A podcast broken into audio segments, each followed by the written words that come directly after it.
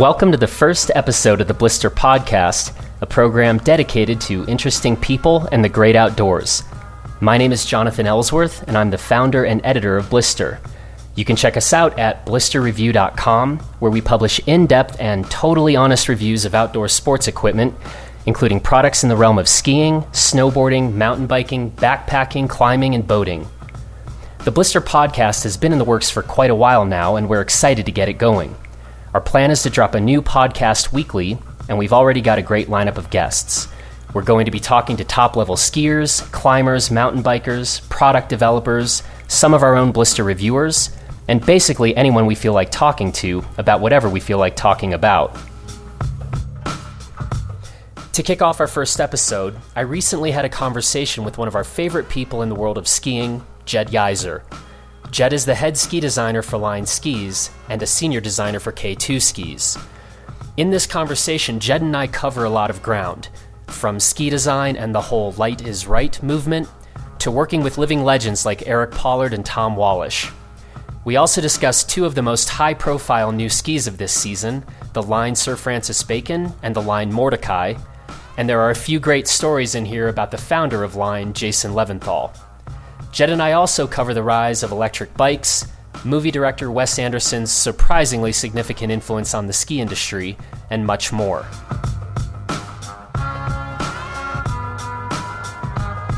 But before we get to Jed, we want to mention that this episode of the Blister Podcast is presented by Alaska Airlines. Alaska Airlines has kicked off the ski season with the return of seasonal flights between Seattle and Steamboat Springs, Colorado, and starting today, there are flights to Sun Valley from Seattle and LAX. Speaking of LAX, Alaska also just yesterday introduced new seasonal flights from LAX to Crested Butte. Even better, when you fly Alaska Airlines to places like Alyeska Resort, Big Sky, or Crested Butte, present your boarding pass and you get to ski for free.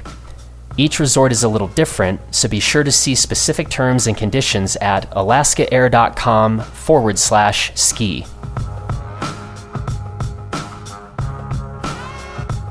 Sitting here on this Friday afternoon uh, with Jed Yeiser, ski designer for K2 and Line Skis.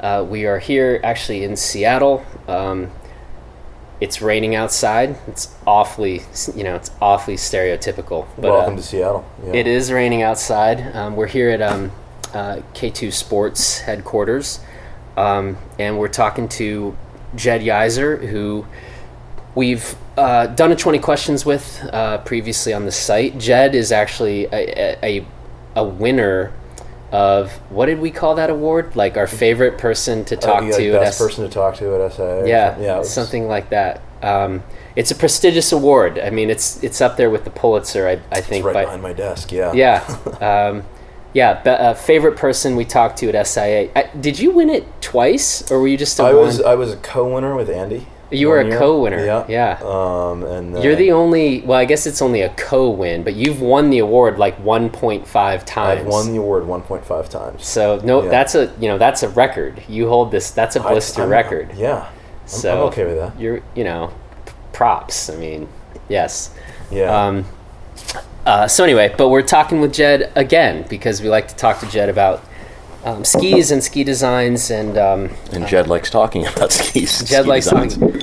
Um, yeah, and we're also drinking some some good beers. and, and uh, yeah, as you hear me, uh, sorry, I, yeah, I keep on interrupting you. But. No, yeah, stop interrupting. This is this is not how you became our first our favorite person to true. talk to. yeah, okay. I think we may have talked about this a little bit in the 20 questions piece a while ago, but maybe a quick bit on your background. Yeah. Um, I grew up in Vermont, um, ski racing. Um, I actually wanted to snowboard for a while until I sort of started to ski race and realized that um, racing was, was a lot of fun. Um, and ski raced sort of through through college. I skied for, for Middlebury, skied for an NCAA one or D1 team. Um, and really, sort of my, my formative years as a skier were were racing, mm-hmm. um, and it, it took me to a lot of pretty incredible places, um, literally and, and, figuratively. And also, I mean, I guess if we're going to talk about ski design, um, sort of knew that I wanted to build my own skis from day one. Um, I never really knew that I was going to be able to do it professionally, but you know, a ten-year-old Jed Yeiser would have looked at you and said, "Yes, I'm going to build my own skis," and spent a lot of time talking to, um, you know, my race reps and race techs about what goes into ski design, and I think irritated every single one of them um, with with all of my badgering.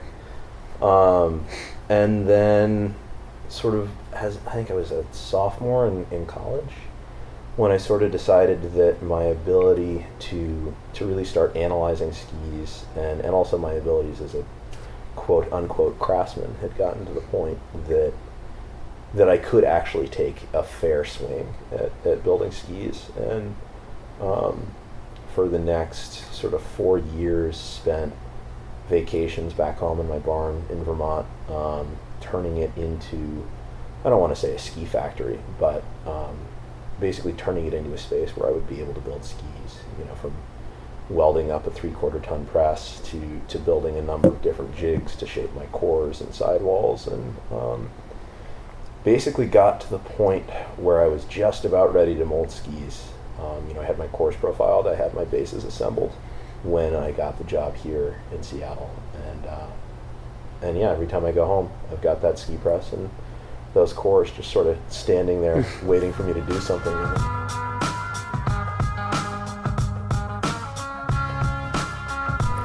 Historical question about line skis.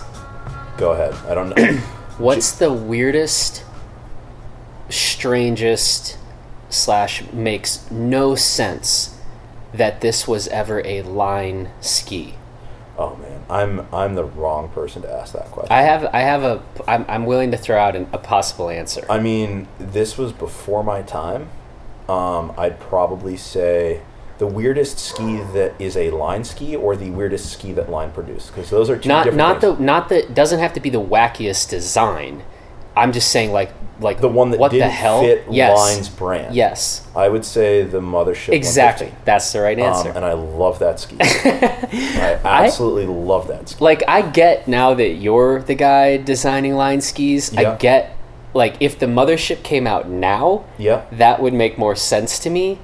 I don't know how the mothership ever got to be like that. I, that's an honest question. Well, I, don't- think I think it, the the first version, and this is all before my time, so I'm sure there are some line his, like history aficionados that are going to listen to this and just lose their shit, and and I hope that Jay isn't one of them, but he might be.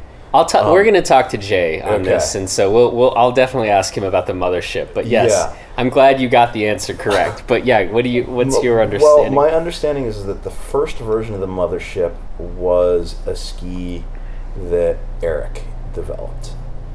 The Pollard? First, the first, and I think way off here. N- not the mothership you're thinking of, but Okay. the first ski called a mothership, I believe, was a ski that Pollard developed. Hmm. And then the second version, the one with the veneer top sheet and a lot of Titanal, I I believe Francois developed to be a more hard charging, big mountain, wide, aggressive ski, and they sort Awesome. of took the name from Eric Ski. I could be way Hmm. way off there. Francois, I raise my glass to you, Francois. That was it's it's a great ski. it's a really great ski.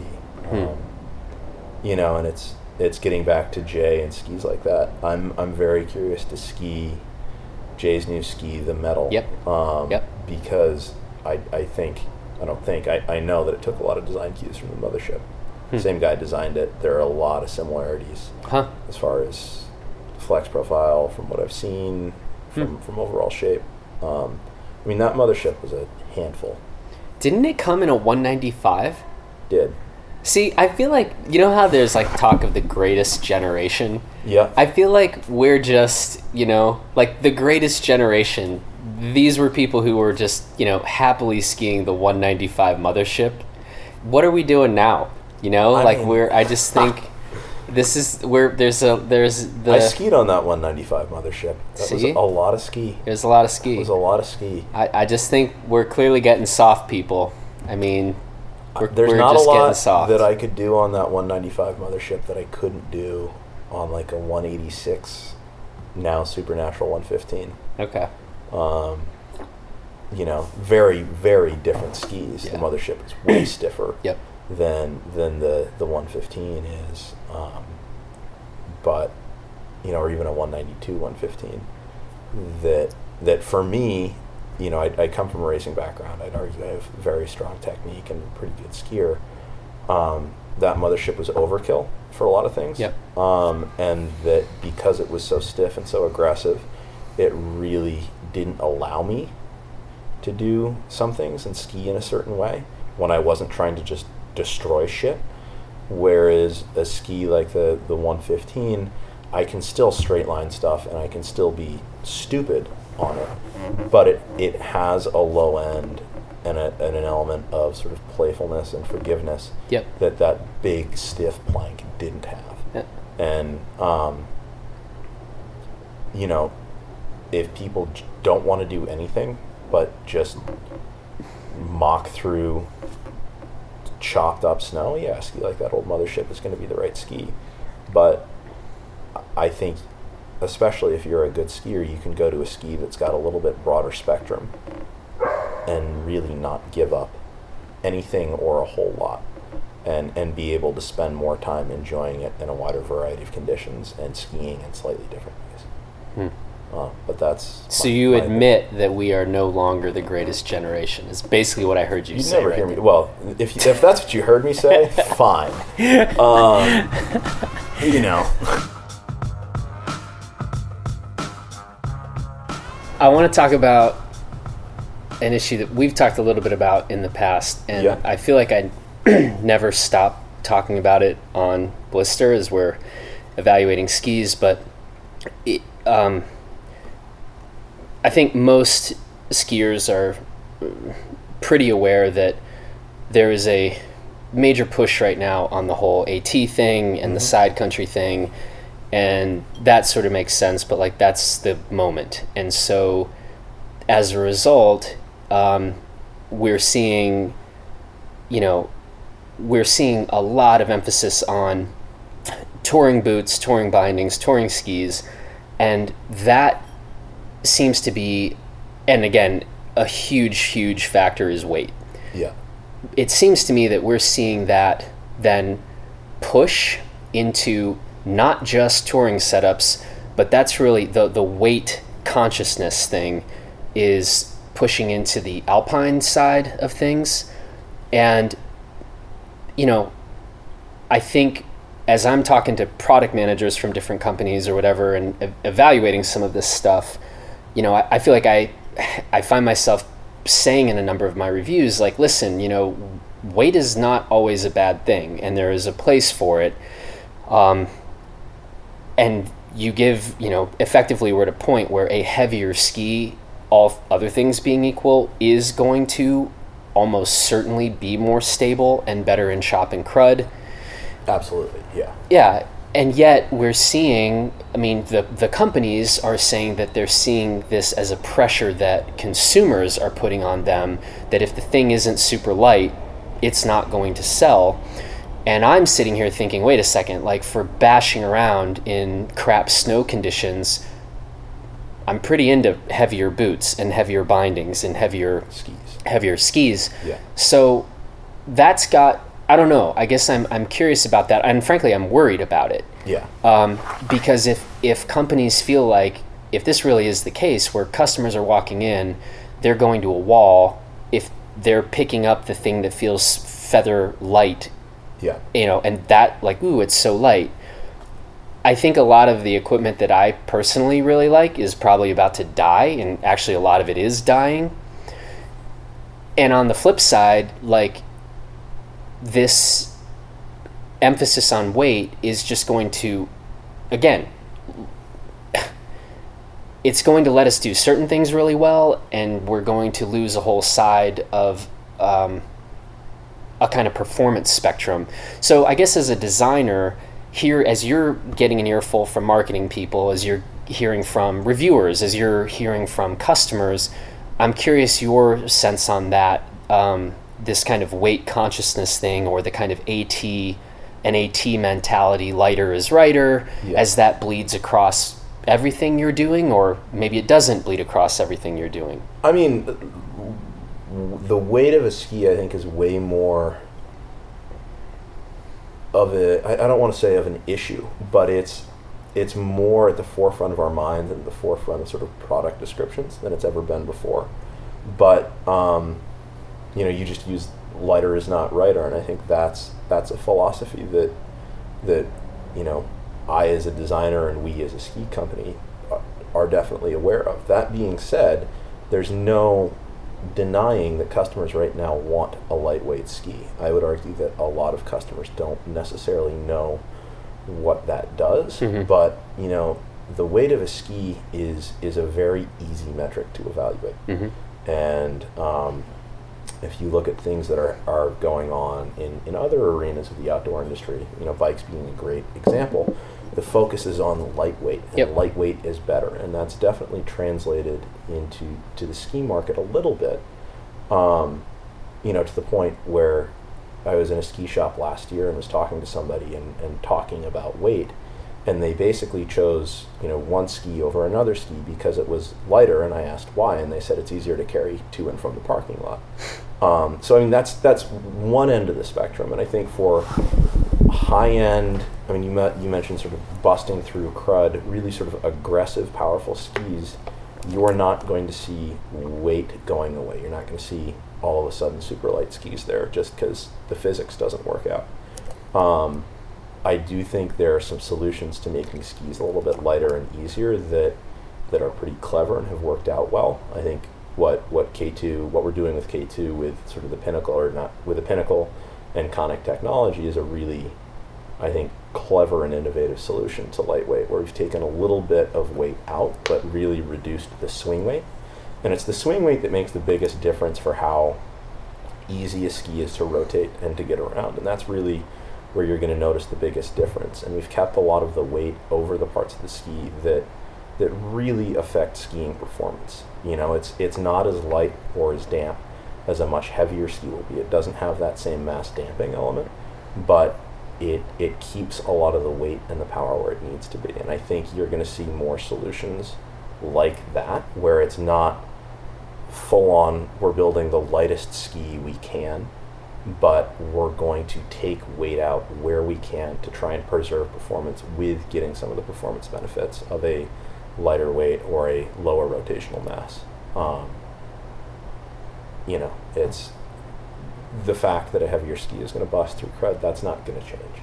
Yep. Um, and it's it's we're just taking a long hard look at the market and who's buying skis and what they're looking for, and trying to make the the best design decisions we can to meet their needs. Um, you know, on a number of projects that we've undertaken in the past few years, we've built skis as light as we we can, and those are not skis that we are producing, and those are not skis that we're selling Mm-hmm. because we really weren't satisfied with their performance. And I think, you know, both on the line and K2 side, um, there have been a number of times where we've started talking about weight and we've skied really lightweight skis and had to back up and say, okay, we want this to be as light as possible if the the downhill and skiing performance is where we need it to. And, and we are not willing to compromise the way the ski needs to perform to go lightweight.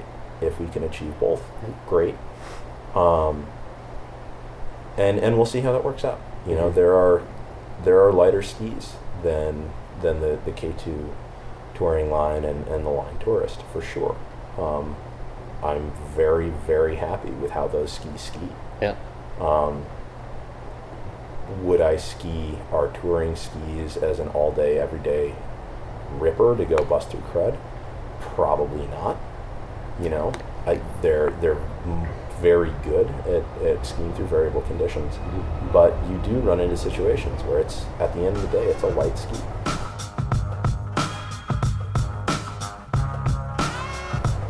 So yeah, speaking, you know, where you just got done saying that you guys have built skis and kind of brought it to the taken it to the edge on the light side and then decided we're going to back off of that. We're not there are performance characteristics or something that we we don't like when we've gone to the brink of as light as we can go. Yeah. I think two obvious and pretty high profile examples of that are the new the new Bacon and the new Mordecai for Yeah. this season. And you know, I think that was one I, I mean I remember actually at SIA when I last year in the end of January when I Yeah. I first saw those skis yeah. and it, I sort of personally found those to be coming from my point of view as someone who just admitted like I like weight Yeah. uh, you know in, in for certain applications those skis felt sort of terrifyingly light to me and we you know we talked about it but that was a big push for line you know we're going to come out with these super light things and those are examples where you guys did ultimately decide we're going to pull this back um, Yeah. and But I mean, pulling it back had a lot more to do with some durability concerns that we Mhm. had with those skis. Um, and you know, those skis were developed with a lightweight core. We could have gone much lighter than we did on those skis, and and with that lightweight core, we were very happy with the performance. It Yeah. was what we wanted it to be, and you know, I, I doubt you'd argue with me here. Those skis were not designed for you. yeah yeah You know, of course It's the market Yep. that we were going for, and, and the skis that, that Eric wanted to make was light and playful Mm-hmm. and lively. And, and if, especially if you're looking for playful and lively, taking weight out of ski really helps a ski Mhm. be playful and lively. Um, and, and on both the Bacon and the Mordecai, we were really, really happy with the performance, on snow performance of, of those light skis. Um, it's sort of the the further we got with with those lightweight constructions, we realized that especially with the Bacon and, and to some extent the Mordecai, that those super lightweight constructions just really weren't appropriate for, um, especially the Bacon that was going to be Yep. used in the park, Yep. um, and that that we needed to to add a little bit of weight back in for durability, but the the weight that I added back in was was I, I, I guess I still really tried to keep the skis as light as, as I could with with that durability. Um, so you know we, we thickened up the base and the steel, we swapped the core out, and we added an extra layer of glass. hmm Um, yeah but it's still I mean it's a lightweight core still. Yep. It's not the same lightweight core, but it's Mhm. yeah. Yeah, and that makes sense. I mean, I was talking, I was focused more on a performance part. And you're right to say, like, my personal bias would be to, you know, roll on that heavier side of things. But, but then just so if if the performance was there, I mean, of course, if the durability isn't there, then Yeah. I don't know how anybody argues against pulling it back to shore that up. I Yeah. mean, that just that's just called I mean, we need to we're being on- responsible or Well, something. yeah, so. it's. I mean, we can't. Eric never broke one of the skis in those constructions. We've never broken one of those skis Yep. in those constructions, but we got some of those lightweight skis out to to a broader audience, and, and some of them were were having some issues, and, and we dealt with those issues. Um, you know, it's you won't see me putting a super lightweight construction on the Supernatural 108 Yep. um, because I think the reason that one of the reasons the ski skis the way it does is because it does have a lot of mass. Yep. You know, I think you know a, a project that I've wanted to do for myself is making a, su- a lightweight supernatural 108 for touring on Hmm. You know days that I don't Yep. necessarily want the really heavy aggressive damp feel Yep. but there's a lot about the side cut Yep. rocker profile about of that ski that I really like that I think would be really great in a touring setup when I don't need the the ability to sort of bust through crud that Mhm. that, that heavier ski provides. Yep. Um, I've yet to make it, but hopefully one of these days I'll have some time. Well, and that's interesting too, because we've, you know, we've talked a little bit about, and I certainly think it's true that in a ski that is more of that supernatural 108, which is a ski that we're big fans of. I mean, we we talk about it a lot. I think it. You can go read, I think, three reviews on Blister Yeah. about that ski. Um, and you know, again, thinking about sort of the concept of suspension Yep. that that's part of what I like in these heavier directional skis is you know I want to still have fun skiing hard and fast 2 to 3 weeks after a storm so you got two options you know if you're going to have suspension in a ski, mass is mass in a ski is one way to accomplish that. Right. So you can go ski crap conditions and you're still going to have a good time and can push that ski hard. But what you're talking about, a touring version of the Supernatural 108, if we're willing to grant that the backcountry conditions you may be going to tour in are better conditions, softer conditions, you're going to get your suspension out of the snow as opposed to the ski. as And opposed to the ski, well then that still totally makes sense and that's to me that's why going lighter on touring skis does make sense uh, on the assumption that you're going into moving into quote unquote better or softer snow conditions. Yeah, and I think it's also you know what you're looking for out of a tour and out of a touring ski. You know, a lot of times, if you know, even if the conditions were pretty chopped up, or ch- maybe not chopped up because you're not in a high traffic area, but if there was like a big sun crust with mm-hmm. some pretty aggressive manky snow, you're really touring to be out in the mountains. You're not out there to charge Yeah. and and to be aggressive. And and because of that, you're willing to have a ski that's that's maybe a little bit lighter or not as strong in those conditions Yep. because it's two to three hundred grams lighter per ski, and it's way easier to use in the backcountry. Yeah. Um, you know, I know I've talked to you about this a little bit, but for me personally, when I'm I'm skiing in the backcountry, I I always probably take it back a notch or two versus how I'd ski inbounds, if for no other reason that I'm 10, 12 miles from the nearest road or you know, if something happens, it's it's all of a sudden a huge problem. Which is not to say I don't do stupid things in the. I think we all do, but um, personally, the way I ski in the backcountry is a little bit different than the way I ski inbounds, and and I choose skis and I choose gear Yep. that matches the way I ski in the backcountry Yep. because of that. Yeah.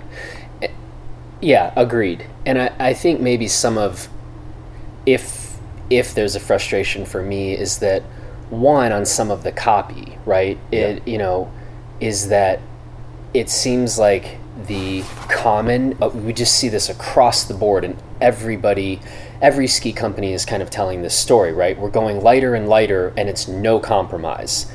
And uh, on the one hand, like there you just really do have to have that kind of filter where it's like, okay, well, that's just simply not true. And I do worry a little bit that, I mean, maybe I shouldn't worry. I mean, maybe no one cares about that that heavier product that works really well Yeah. in skiing, you know, shit conditions, um, and makes those conditions fun. If nobody cares, then then I'll I'll be I think like, people care, but I think it's a pretty strong. I didn't mean to cut you off, No. but I, I think it's a an increasingly small segment of the market that that is looking for basically a, a crud buster. You know, that a ski that excels in bad conditions. Um, but that's crazy, right? Like. I wouldn't. I mean, I, I want that ski, and and there there are always going to be people that want those skis. I just think if you look at, you know, and, and some of the conversations that we've had before this interview or whatever you want to call it, have sort of Man, this is a this. podcast. This is a podcast. Okay, um, before the podcast, Yeah. Like if you look at the meat of the market, if you look at the the height of the bell curve, there are people that are not skiing more than seven days a year. Um, and there are people that are probably spending more time on piste on groomed snow than they'd like to admit. And and in those sorts of conditions, a lighter ski is okay. I mean, maybe not better, but it's okay. And and a lighter ski does do some things like it makes initiating a turn a little bit easier, especially if you're sliding a turn around. Um, it's way easier to carry your skis to and from the car. Um, you get a little bit. I mean, I, I say that a little bit tongue in cheek, um, and I wish I were kidding, but there are people that have said that. Um, and and you get a little bit less tired because there's there's a less effort in initiating a slided turn. Um, when you look at sort of the guys that are skiing 60, 70, 80 days a year and are out there skiing aggressively in cruddy conditions, they're always going to want, I believe, a, a heavier, more aggressive ski. But they're a smaller part of the market. So, no, I don't think the, the heavy crud busting skis are going anywhere. Um, I just, well, I, th- I think they will always be there. They will always be part of the market. I just think you're going to see ski, the the weight of the average ski on a wall is going to go down a little bit. Maybe maybe not as far down as it could, but you're going to see the average weight of skis on walls go down because that's what the customers are looking for. That doesn't mean that skis like the Supernatural 108 or the Belafonte or um, you know the the Brahma or I'm trying to think of other great heavy skis, the Stöckli Storm Riders. They're not going anywhere, and there are people that want those skis, and they will keep on wanting those skis. But yeah, um, you know, You're it's from from a. It has less to do with product development than it does with sort of model line planning and and product briefing Yeah. um, you know, we are listening to people that say we want lighter weight skis. Yep. I'm sure every other company is hearing the, the Yep. exact same thing. And it's it's our job as product developers to say, okay, how much of that is based on ski performance and how much of that is based on sort of this I want a lighter weight ski I don't know if you'd call it an ethos, but um, you know, how much of this do we, re- how much do we really want to make our skis lighter? Like we, we want to sell skis to these people asking for lightweight. So how, how light do we want to go? Yeah. How, how far are we willing to push the envelope until we're not comfortable with ski performance? And I think in, not I think, in every case of skis that have come out of this building, um, where we have made skis a little bit lighter, everybody has signed off on the ski performance. And it's, you know, there have been skis where we say, okay, this is not as strong busting through heavy chopped up crud or repros and moguls, but it does what we want to do. It does what we set out to do, and also it happens to be 100 grams lighter. But when we talk about product briefs and, and really figuring out what a product needs to be, I can't speak for other companies, I can only speak for, for us. We talk about performance first and foremost. And that, you know, the, the first things you see in a product brief are how does this ski need to perform? Mm-hmm. And who's going to be using it? How are they going to be using it? And and those are the most important things. And the next point is, okay, what are some selling features that we can add and what do we want to focus on? Or what are things we'd like to achieve if we get the performance. You know, if we can take white light, light, sort of, if we can take weight out and make them lightweight, and get the performance, fantastic. But we're not taking weight out at the expense of performance. Um, that being said, I think what performance means and how a ski performs, the, I mean, it's it's changing, absolutely. What what a person is looking for out of a ski is changing, and I don't think it's changing because people want lightweight. I think it's changing because people want skis that are a little bit easier and more playful and lively, and and they're asking for lightweight, but companies aren't making skis that are lighter weight simply because we can say, hey, our ski's 100 grams lighter than this ski and lighter is better. We're saying this ski is going to address what you want from a performance standpoint better. It's a little bit lighter, it's livelier, it's easier. Um, yeah. Yeah, I feel like I just went in circles. No, I think you myself, did. I don't think you did, but I guess I I want to be that. You know, I I just still come back for sort of very say mediocre Yeah. resort conditions, whether you're skiing in Europe or New Zealand or Argentina or New Mexico or the East Coast or wherever. Mm-hmm. On those, I mean, grant most days are by definition mediocre snow conditions, right? Yeah. Maybe you're that person who's only doing eight days a year and you only go out when it's dumping snow or something.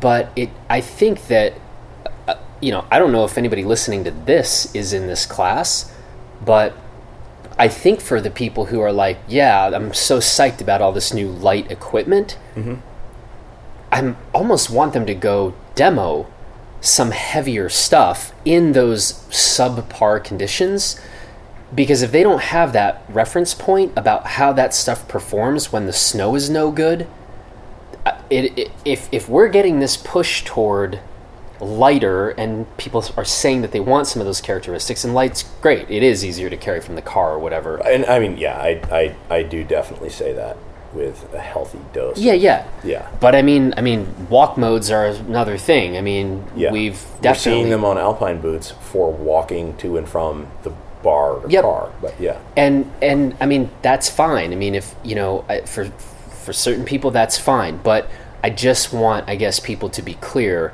I'm I I th- I want to bang that drum about there is no substitute for weight or mass.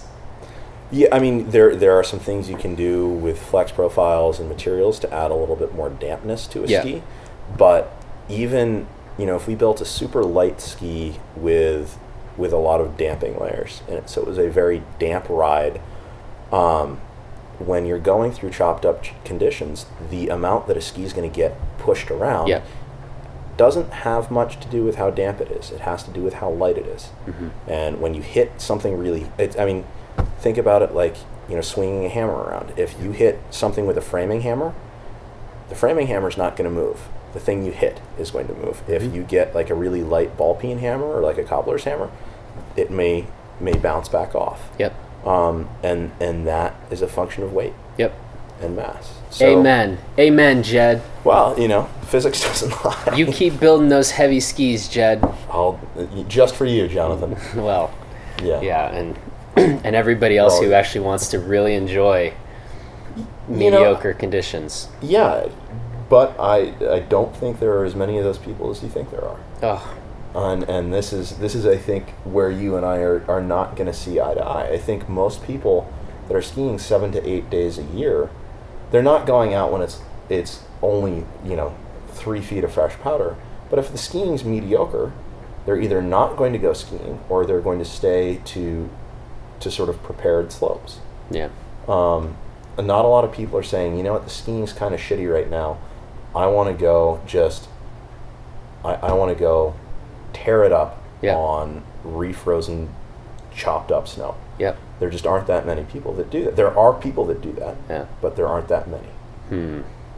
I would See, argue. if this was a if this was a call-in show, Yeah. this is where we would ask people to call in. And, and I just and- get totally lit Yes. up. Yeah. Yes. But and that would be that would be wonderful.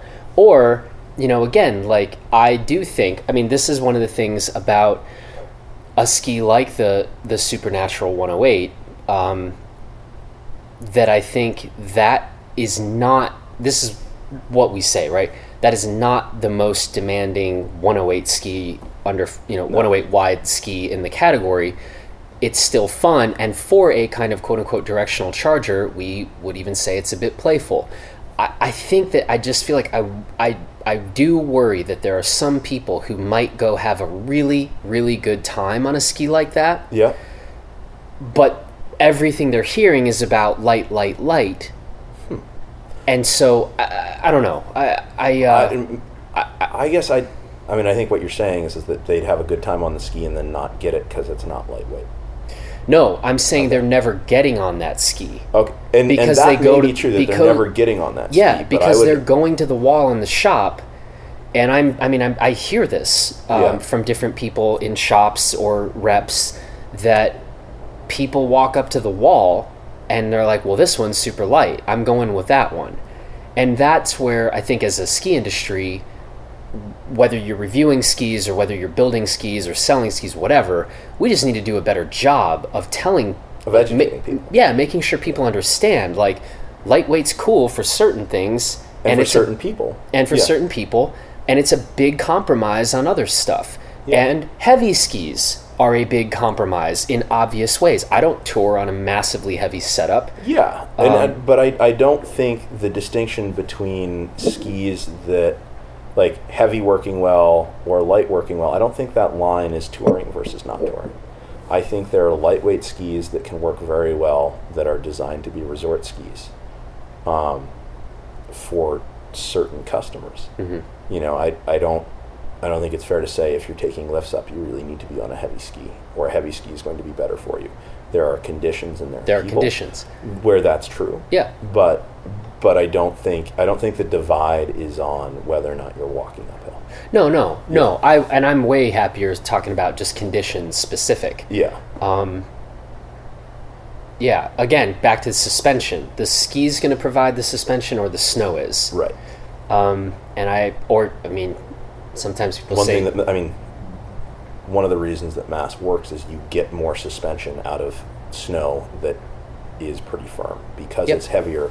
The snow gives more. Yep. Where and the ski gives less, and that's where mass comes in.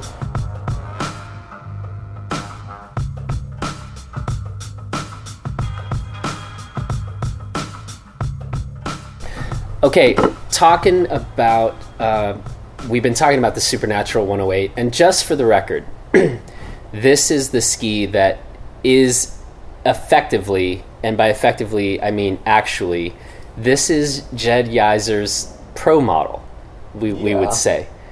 You got to design the ski that you wanted to design, that was sort of that. that was i mean so the way we, we got into that project is um, we were looking at refreshing the Prophet series um, and i developed what was then the influence 115 the year before um, and in the, the sort of line crew i'm really i think the most i don't i, I am the most authentic voice for the sort of directional hard charging market Jay Levinthal, who's awesome and, and I think a really authentic voice for the, the freestyle community and you know the work that Jay's done speaks for itself. I don't think I need to tell anybody you know who's listening to this who Jason Levinthal is and what he's done. Um, but on the line crew at that point, it was really like myself, Jay, Josh Malczyk, who's now the brand director for for Line and who's also a little bit more freestyle oriented. Um, and then Ryan McBride, who's our, our sales manager. Um, so I mean the for for those other three guys, they're they're much more freestyle focused, um, and and we were going to develop a hard charging free ride ski, and it was a market that I think they they knew existed and that they understood to to a great extent, but they weren't that market in the same Yep. way that that I was, and and in much the same way when we developed freestyle skis. I understand the freestyle market, but I am not that market. Mhm. So, you know, when Jay was around, I'd listen to Jay and Josh, and now it's more Josh and our athletes. Not that I didn't listen to athletes when jo- when Jay was Yeah. around, but um, I mean, basically, Jay just said, "Jed, make the ski you want." Yep. Um, and you know, I will never forget the first time that we tested that ski with the white prototype that you guys still have. Oh, yeah. And um, That's in my garage. you were in the garage, and or it's in the garage, and um, yeah, we were testing it at, at Mount Hood, and Jason Levinthal just came ripping by me with a huge smile on his face, and in the way that only Jay can, um, just sort of started screaming, and as he passed me, he said like, "Ah, it's your pro model!" ah! and um, you know, I, I think it says a lot about the ski that somebody that skis the way that Jay does could like the Yep. ski as much as he did. Mm. Um, but it was it was really the first project that I had where where I was sort of the judge and jury Yep. as far as what what was going to work and what wasn't, and and I'm thrilled with how it came out. Yeah. Um, I mean, I spent probably six to eight months agonizing over little little details on that before we even made a ski, and um, sort of flipped my mind, you know, every other week as far as you know how much taper was going to have here, where was it going to be stiff, where was it going to be soft, and um, yeah, I'm glad it worked out. Yeah, and I, again, we can uh, you can go read. I think we now have three reviews of that ski up on Blister, and um, yeah, it's um, you know don't just take our word for it. Um, you can go read a whole bunch of words about it, but it's still Or just go ski it. go ski it and that's that's a thing that actually leads to the next question um, that is a ski i'd love to get more people to check out and just see what they think um, you know because getting into this question about weight again i've just put it up like that's a ski that i don't think is i think that ski has a personality it's not merely the directional charger go murder the mountain like you just said i mean that levinthal was having fun on it Yeah. um, and so it it's got that you can ski it hard and you can back off and just play a bit. And I think that's a very cool feature. Um, and we're not, we haven't found many skis in that 108 class that, that roll that way. And I think that's why we're such big fans of it. But, but to that point, I think one of the interesting conversations that as we've talked a bit about that ski and you know um,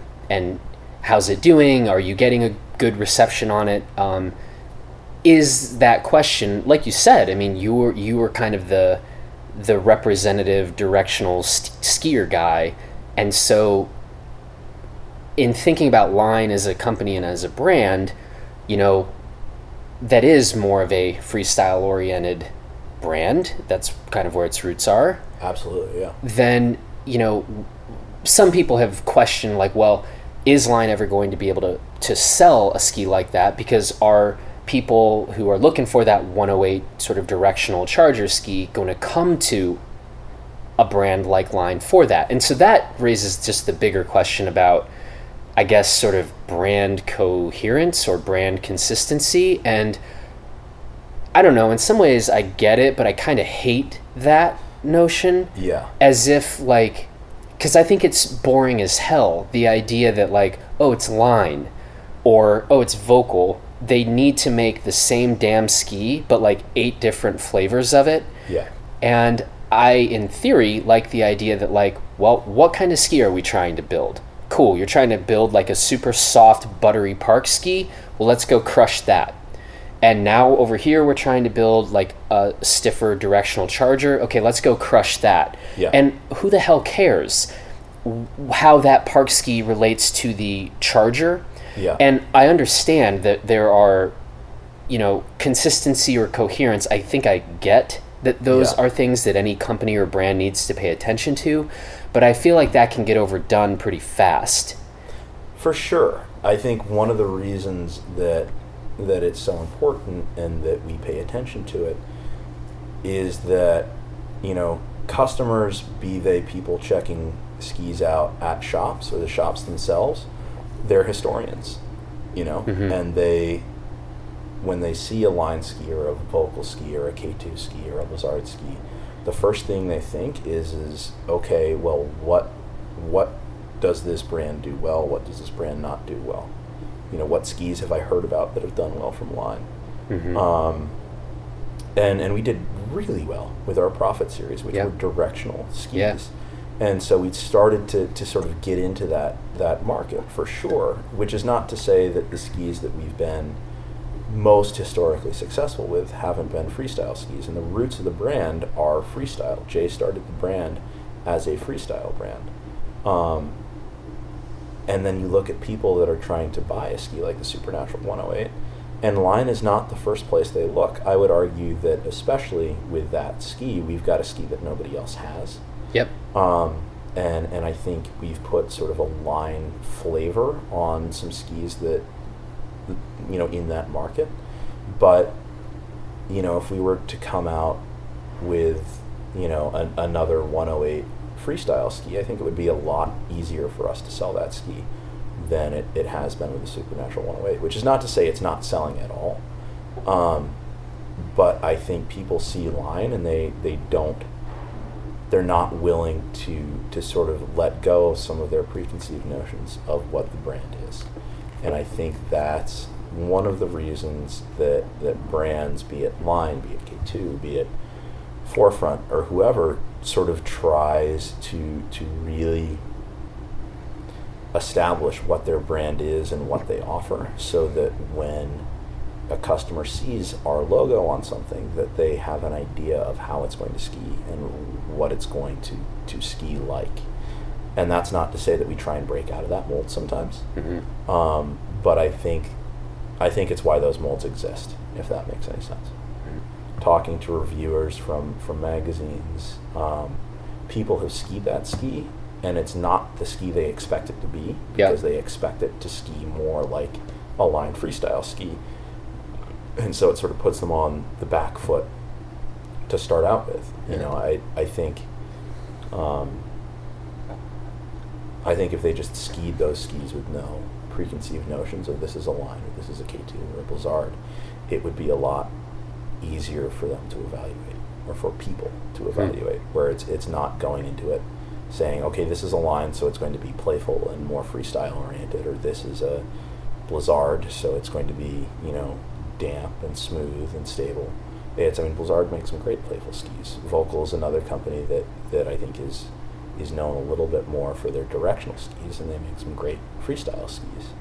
Um, their freestyle skis ski a little bit more like a directional ski than our freestyle skis Yep. do, and that's Völkl trying to be Völkl and us trying to be Yeah. line. Um, I think there's, you know, I, I, I'm happy to assume this is ultimately like a naive position, but I think there is this part for me that just very much likes the the idea of a company that uh, let's imagine a ski company where it was like again you know let's say we wanted to do some park skis some touring skis some pretty traditional uh, narrower race skis or carvers and then some you know kind of 105 to 115 more all mountain or big mountain kind of chargers. Yeah. the idea that a company rather than have this consistency from that park ski to the big mountain ski mm-hmm. was just like screw it. What this is our version of this is our ideal park ski and we built it this way this would be our version of a carver and or our ideal carver. This is our ideal version of a 108 and and and so again you know i, I don't sell skis so um, but I really find something appealing about a company that's able to uh, or willing to say, you know, our touring line is its own thing and it's designed intentionally for a set of performance characteristics that we are identifying and going to go nail. yeah. And maybe not have to, and again, here's maybe the naive part maybe not have to pay attention to, well, when a customer walks into a shop, if customers if that's the way that people actually buy skis that they're walking in and it's like yo line sort of does this and i think of this when i think of blizzards i don't know i'd love to kind of blow that idea up and just let smart people design skis you know what are we trying to build okay we're trying to you know we're doing that here is our answer to that question and and and judge us on the execution of that Yeah. but I mean, Maybe- and- maybe and easier said than every every brand would probably agree with you in that you know. n- Well, I, I guess it's a pretty nuanced question in that in in to some extent, every ski company is trying to build the best ski they can for a certain certain market. Like we're not we're not saying okay, like we want to make this 108 and here's how we'd really like to make it, and here's how we should make it because it's a line.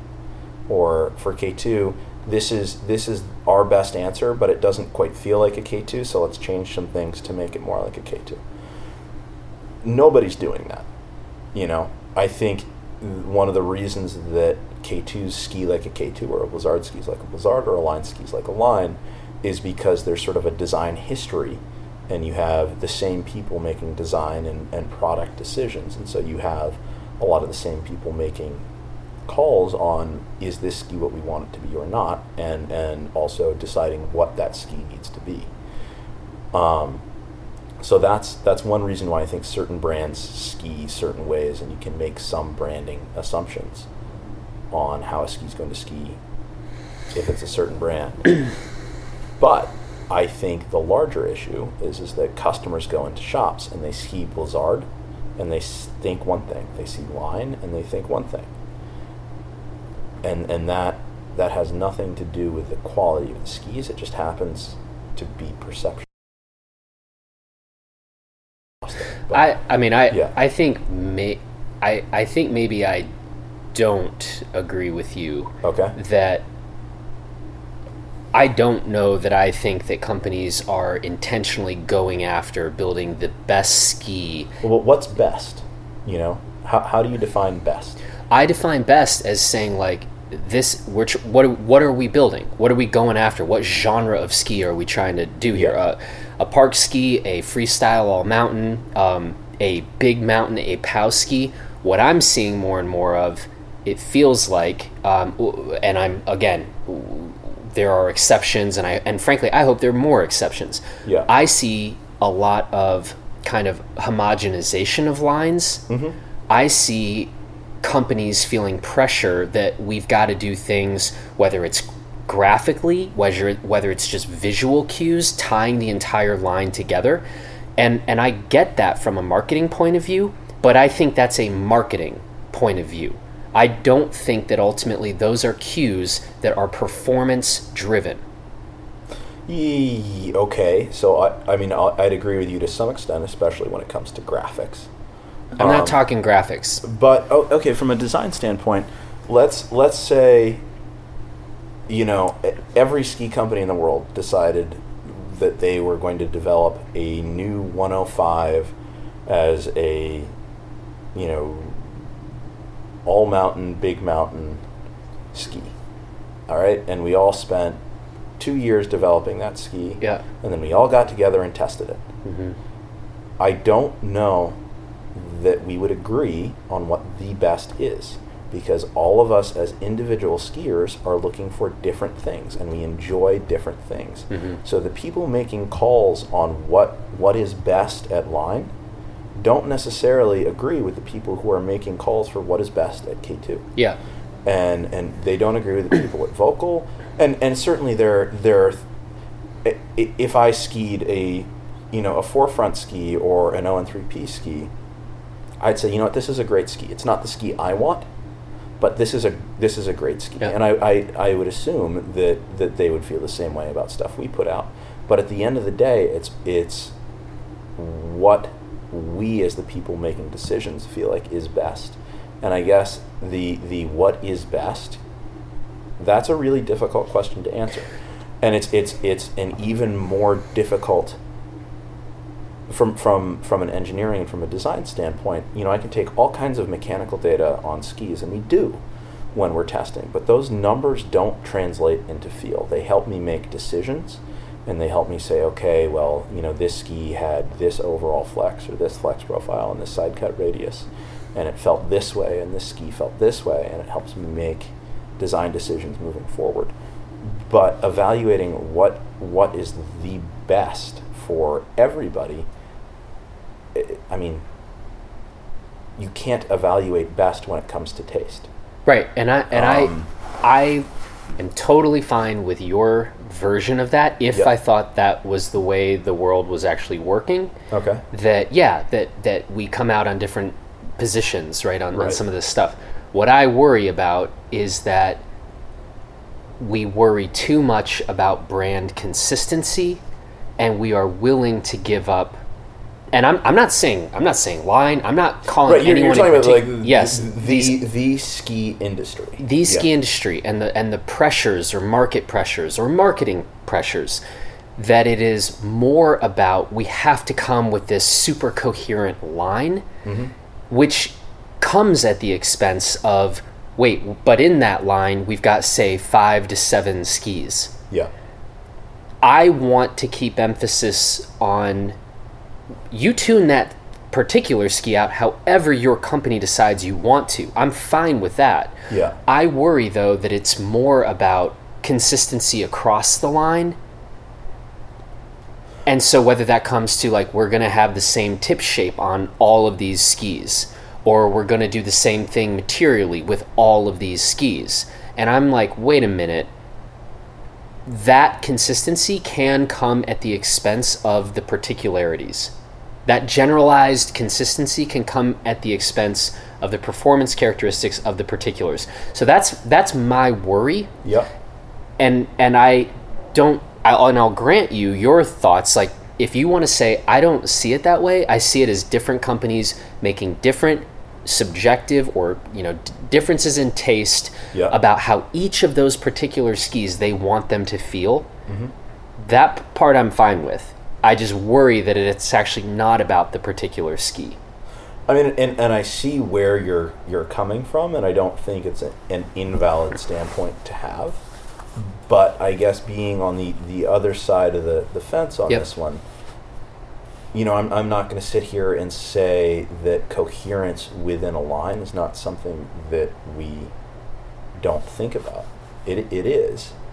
But when you're talking about a line, if you're talking about the sick day line or the, um, you know, the Völkl RTM line or the K2 iconic line or the Mhm. pinnacle line, a lot of what we're trying to achieve with that line is a similar feel. We're trying to have different waist widths, different performance points with a, a given feel, with a given performance characteristic. And a lot of the reasons that you get a certain per- performance characteristic is from a tip shape that, that is shaped a certain way or a Mhm. certain construction. And we do change constructions from size to size where where we need to, and we do tweak tip shapes and taper and rocker. And so it's not that we say, okay, you know what, the the pinnacle line has this tip shape, has this rocker profile, has this construction, and like screw everything else. This is how we're designing skis. We do say, okay, this is what we need the Pinnacle 95 to be. This is what we won't need the Pinnacle 105 to be. This is what the Pinnacle 118 is. How can we? We'd, we'd like the skis to look a little bit similar. We'd like them to share some some aspects like sidewall configurations and stuff. We'd like them to family, but the 105 is a very different ski. It has a different rocker profile, a different tip shape, different amount of taper than the, the 118 does. And and yes, we want them to family. We want somebody to look at the 118 and say, "Hey, that looks a lot like the one 105 or the 95." Or I see I I see what they're trying to do. I see similarities, but we're not saying we're going to choose this tip shape, damn it all. Mhm. It's going to be this tip shape because it needs to be the same tip shape as this ski. Mhm. Um, which I guess is, is maybe trying to meet you halfway, and that you know we, we do try and be coherent as as best we can within a line, um, and to some extent even within within a brand. I mean, I, I spent a long time with with Jay, um, going back and forth on on little things like tip and tail shapes. We spent some time today looking at some proto tip and tail shapes where I was talking about some Mhm. changes that I wanted to have. And those are discussions that I would have with Jay on and on and on, where I'd, I'd come out with something crazy, frankly, a lot like what you saw today. Mhm. Um, and Jay would say, no, that's not a line. Hmm. You know, I want people to look at that tip shape and be able to say that's a line. Hmm. And I think some of that was Jay wanting people to I to, to just know that a ski was a line ski, and some of that was Jay wanting that ski to ski the way the tip shapes that we've had historically ski. Mhm. Um, and you know, we'd have to get him on the phone or, or bring him in to Yeah. talk about which one it was, and I think he'd admit it's it's probably a little bit of both. Yep. Um, but within within a series of skis, we do try and be coherent. Moving But- on. Yeah.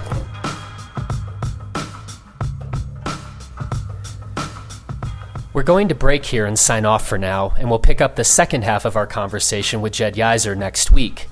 In part two, we talk more about Jed's work with Eric Pollard, Jason Levinthal, and Tom Wallisch, and get into bikes, books, and movies. Special thanks go to our audio engineer, Justin Bob, and to Alaska Airlines for sponsoring this episode. Be sure to go to alaskaair.com forward slash ski to check out all of their current deals. Till next time, head over to blisterreview.com to see what we're up to, and we'll catch you next Thursday on the Blister Podcast.